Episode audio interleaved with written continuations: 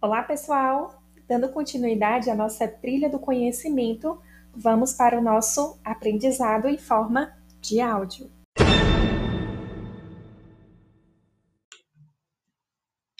Olá, pessoal! Aqui é a professora Lorena Lobo e estarei com vocês em mais um podcast cujo tema é Ação do fluoreto na aceleração da remineralização. Vocês sabiam que após um desafio ácido, o fluxo salivar, trazendo componentes de tamponantes, faz com que o pH seja restabelecido? Pois é.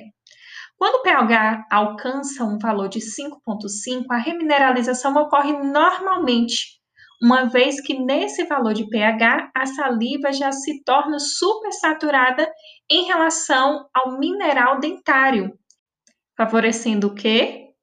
A deposição de minerais sobre o esmalte. A presença de quantidades de fluoreto na solução durante a dissolução de hidroxiapatita é capaz de tornar a solução altamente supersaturada com relação à apatita fluoretada. Isso irá tornar o processo de remineralização muito mais rápido que se ele ocorresse na ausência do fluoreto. Olha que interessante. Então, o fluoreto irá se absorver na superfície dos cristais, principalmente desmineralizados, atraindo íons de cálcio, uma vez que a apatita livre de carbonato ou com baixo teor de carbonato é menos solúvel. Essas fases tenderão a se formar preferencialmente em vez do mineral original, e os cristais, principalmente dissolvidos, irão atuar como nucleadores de sua formação. Consequentemente, o esmalte se tornará mais resistente a desafio ácido subsequentemente. Após vários ciclos de dissolução e reprecipitação, na presença do fluoreto, os cristais do esmalte podem se tornar completamente diferente do seu estado original, tornando mais resistente.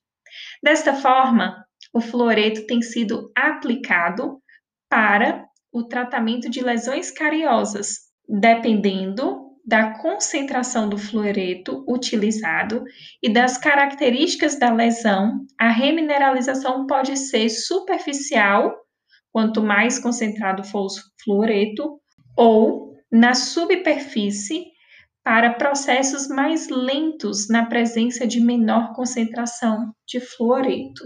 Desta forma, o efeito anticárie na presença de fluoreto em componentes como dentifrícios fluoretado pode ocorrer por diversos mecanismos, tendo sido sugerido que após a escovação dental com dentifrícios fluoretado, é induzida a formação de produtos de reação semelhante ao fluoreto de cálcio sobre as superfícies dentais que foram limpas. Entretanto, a concentração formada pela reação de fluoreto de dentrifício é muito pequena para formar no esmalte um reservatório que possa controlar o processo da cárie.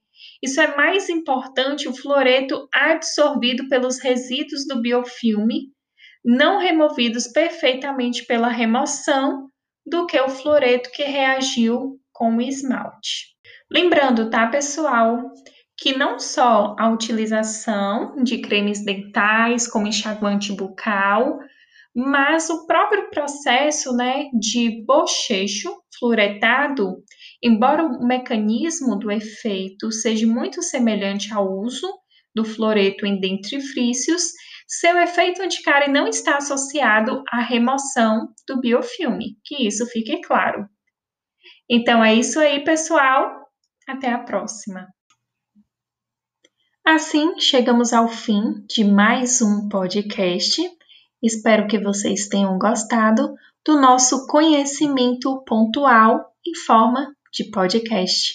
Até o próximo, pessoal. Tchau, tchau.